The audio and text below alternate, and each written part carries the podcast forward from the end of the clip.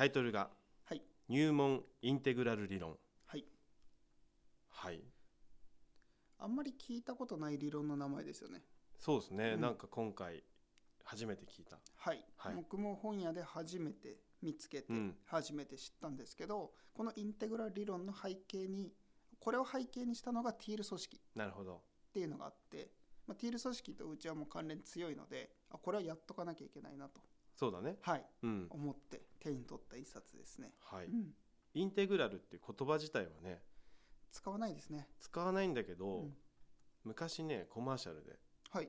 うん、ホンダのはい。車のコマーシャルで、車にインテグラルなんてあるんですか？インテグラだったかもしれないんだけへどえ「かっこインテグラ」っていうね、はいはいはいはい。まああのー覚えてる人は覚えてるだろうという、うんまあセリフがあって、うんうん。はい、インターネットでね「かっこインテグラ」って調べてくださはいはいはい。い、はい、あのまあ外国人のうん。キャストの人がはい「かっこインテグラ」って片言で言ってるんだけど それはねちょっとね耳に残ってた。これはねちょっとねネットで調べたら出てくるから、へうん。ちょっと見てみますじゃあ。はい、そういう言葉もあってまああまりうん。日本では使われない英単語ですね、うん、日常にはちょっと使わないね。出てこないですね、はい。うん意味としては、はい。統合するとか包括するとか、まあ、うん。バラバラなものを一つにまとめますよっていう意味ですね。インテグラル。第一部。インテグラル理論の基本要素。はい。はい。そうですね、うん。インテグラル理論って言っても、まあ、基本要素何かもみんな分かんないと思うので、はい。誰もねあまりそうだね。有名ではないので、まあ、そこからちゃんと説明をはい。していきたいなまと思います、ずちょっとね概念をちょっと捉えたいなと。はい。はいでそのうちの第一章がうん。クオドラント、クオドラント。これも聞いたことないな。これはね、うん。えーっとクオドラントって調べても、はい。Google ではカタカナでは出てこないぐらい、そうだよね、はい。実はちょっとと調べたのよ。うんうん。出てこなくてさ。そう出てこないんですよね、うん。お初でした。はい、うん。で僕もこれ初めて知ったんですけどまあ座標とかグラフとかで証言って言葉があるんですけど、うん。はい。まあすごいざっくり言うと、うん4つに分けたうちの1つがクオードラントです。なるほど。クォーターとか。はいはいはいはい、それが、語源だね。はい、はい、元になってるのか、まあ、どっ4ちが分の元か1ってことか。そうですそうです、はい。なので4つの証言4つのまあスペース、エリアがあって、これを4つをインテグラルしましょうねってイメージですね、なるほど。じゃあ4証言に分けて、はい。それをまとめるのがインテグラル。そうです。あなるほど。ここでいうインテグラルはそこにかかってきますね、うんでじゃあ4つの証言って何っていうところで言うともうすごいざっくり言うともう決まってるんだ。はい。イこのインテルグラル理論においてははい。4つの証言は決まってる。なるほど。ここでクオドラントって呼ばれるものは何か決まってます。はいお願いします。はい、でそれは、えー、と個人か集団かの2要素と、はいはい。内面か外面かの2要素のお 2×2 で4です。なるほど。はい、以前さ、はい、あのマトリックスマトリックス。やったじゃないですか。やりましたやりました。まあまさにそうだよね。マトリックスですね。はい。い、はうん。マトリックスって言ったり社会学とか心理学で類型って呼んだりいろいろ言い方しますけれども、はい。まあクオドラントっていう、はい。なんかそれっぽい名前がついております。うん。はい。でここで言うと個人の内面個人の外面集団の内面集団の外面っていう4つのこの証言からクオドラントから世界を理解しましょうはい。っていうのがインテグラル理論の基本要素ですね。何かっていうと1個の物事に対して、はい。じゃあ例えば何かがありましたと、うん。でそれに対して私が見て何を感じるのか。これ個人の内面です。そうだね。はい。うん。でその何を感じているかを例えば個人の外側から観察するとこの人悲しんでいるとかこの人こういう動きをしているっていう観察結果が出ると思うんですよね。はい。これ個人の外面なんですよ。客観的なそうです。はい、はい、外面は客観的なものですね。で内面がもっとパーソ自ナルだったり分がどう思ったかっていうね。主観だよね。はい、うん。でそれが集団の内面。はい。例えばじゃあ会社で何かありました。うん。っていう時にその何かあった当事者がどう思っているか。これ個人の内面なんですけど、その集団の中でそれはどういう意味を持つのか。っうん。ていう企業文化とかはい。風土とか私たちの価値観ですね、うん。っていうものを集団の内面。でそれと同時にじゃあそれってシステムとか制度としてはどうだったのか。うんっていうものを考えるのが集団の外面まあこれもだから客観的にだよね。はい。はい。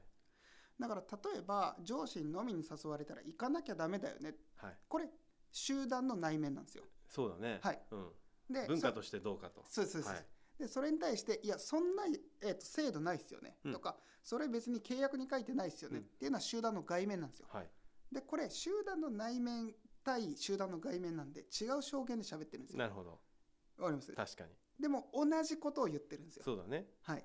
でさらに言うと、うん例えば上司から誘われて、うん。えー部下としてはいどう感じたかっていう個人の内面があったそうですり、そうです。はい。はいでそれをじゃあ外側から見てああの人嫌そうな顔してるなっうんうんうんていう個人の外面もあるわけじゃはい、あるってないですか。ことだね。うん、でこの4つを、はいえっとちゃんと1つの物事に対してうん4つを使って分析したりうん考えたりアプローチしないとダメですよっていうのはインテグラル理論。なるほど。はい。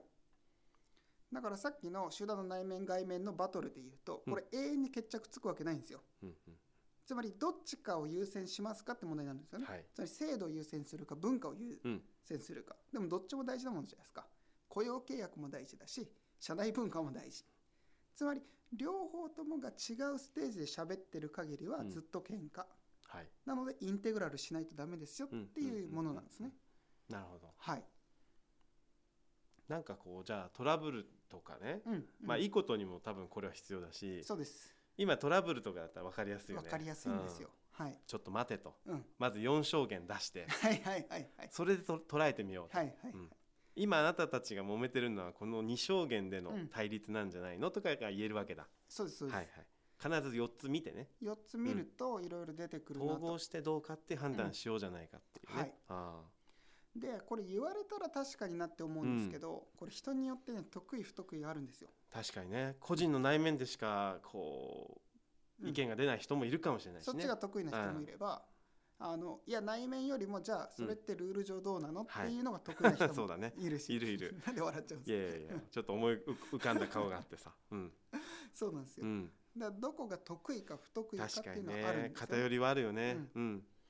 でこのインテグラ理論で散々言われる言葉の一つに、はい。全ては正しい、うん。ただしね。うん。部分的にうん。っていう言い方があるんですよ、はい。つまり個人の内面がどう感じてるのかは正しい、はい。でそれに対して私は怒ったからうん。とか悲しいからはい。っていうのをいやそれ所詮個人の感情だからどうでもいいよ。ではなくそれも正しいんですよ。うん。それに対してでも制度はこうだからね、うん。とかか客観的にこうだからね。っていうのも正しいんですよ。はい。でこれ両方正しい。うん。わかります？わかるよ。この難ししさ、でも部分的にである、はい。うん。なんですよね。いいな。あなんかこの理論をさ、うん。マスターしてね。マスターして、はい、トラブルがあるところにこうはい。スッと、はいはいはい。はい。立ち入って、4証言こうですはい。よと、うん。うん。整理して。はいはいはい。さあどうだ？みたいなね、うんうんうん。解決しようじゃないかみたいなさ、使えるね。使えますインねテグラル理論あ使える、のすごいカロリー消費すると思いますけどね。そうだね、うん。でもやっぱさもっと消費の仕方が悪い場合もあるわけだから対立が起あきちゃうとさ。そうですね。ずーっと対立をやってるとうん。ただ対立だけ残るので、ちょっとインテグラル理論をうん。マスターしてるとかっこいいかもしれない、かっこいい。かっこよさのもの、うん。使えるね。使います使います、うん。うんうん本当に。確かに確かに。すごい大事だなと思って、はい。ね僕は圧倒的に外面派の人間確かにそうだね、はい。うん、あのじゃあ俺もさっ私きそれで顔が浮かんでちょっと笑っちゃったんだよでしょうね。うん。笑われてるなと思いました、うんうん。あの個人の内面を出すのはい。めちゃくちゃ下手、うんうんうん。どう感じてるのっていうのがすごい下手で、うんうん。でそれに対して、まあ、集団のはい。文化とか、うん。まあ、集団内面外面とか、個人の外面はいけるんですけど、はい。うん個人の内面になると全く分かんなくなっちゃう病気なんで、うん、病気ですか？病気ある意味病気なんで、うんそうこれ苦手なんだよなっていうのはそうね。すごい思ってますね、うん、まあないわけじゃなくて苦手。あそうですちょっとそれが弱いとか、うん、まあ強弱はあるよね。ありますあります、でも面白いこれは、必ずねこう集団があればそういうね、うん。得て増えてでさ。あります。うん。秋葉さんも内面の方が得意じゃないですか、まあなんかそう言われるとそうかもしれないけどね、うん。まあ内面そうだな、うん。まあでもなんかどっかでやっぱりちょっとこう年齢重ねていくとうん、客観性を持ってなきゃいけないとかってはいはいはい。ある、まあ多分そういうのはさあるんですか？ごめんなさいなかった、うん。まあでもやっぱりそうだね。でもこの4証言大事だよ。やっぱバランス、うん。バランス持って何が正しいかっていうのをね。そうですね、判断すべきだよね。はい、偏っちゃうとね。うん。うん。で本当にそれぞれに得意不得意あるので、はい。逆にそれを意識すると、うん。